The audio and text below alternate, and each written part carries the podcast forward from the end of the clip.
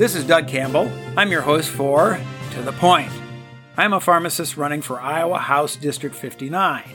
I will, in this podcast, reveal to you some of my history and why I'm running for this seat in the state legislature.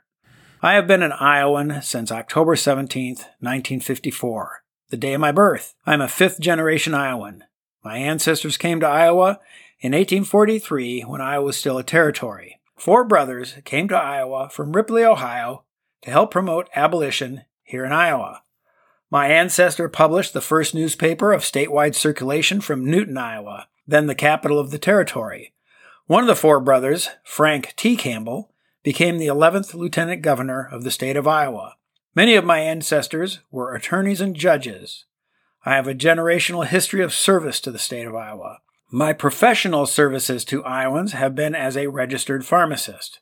My brother Craig was the last and fifth generation of Campbell Industries, which manufactured grain dryers, seed dryers, and other equipment. I am the founder of a new dimension in Campbell Industries. I develop and manufacture cosmetic and nutritional products under the title of Campbell Industries, an Iowa corporation since 1964. My first cousin owns and operates the Campbell Century Farm north of Dayton, Iowa.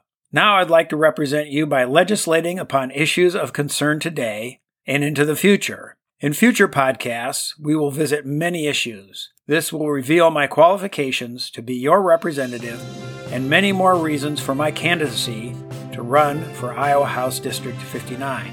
Now that is to the point.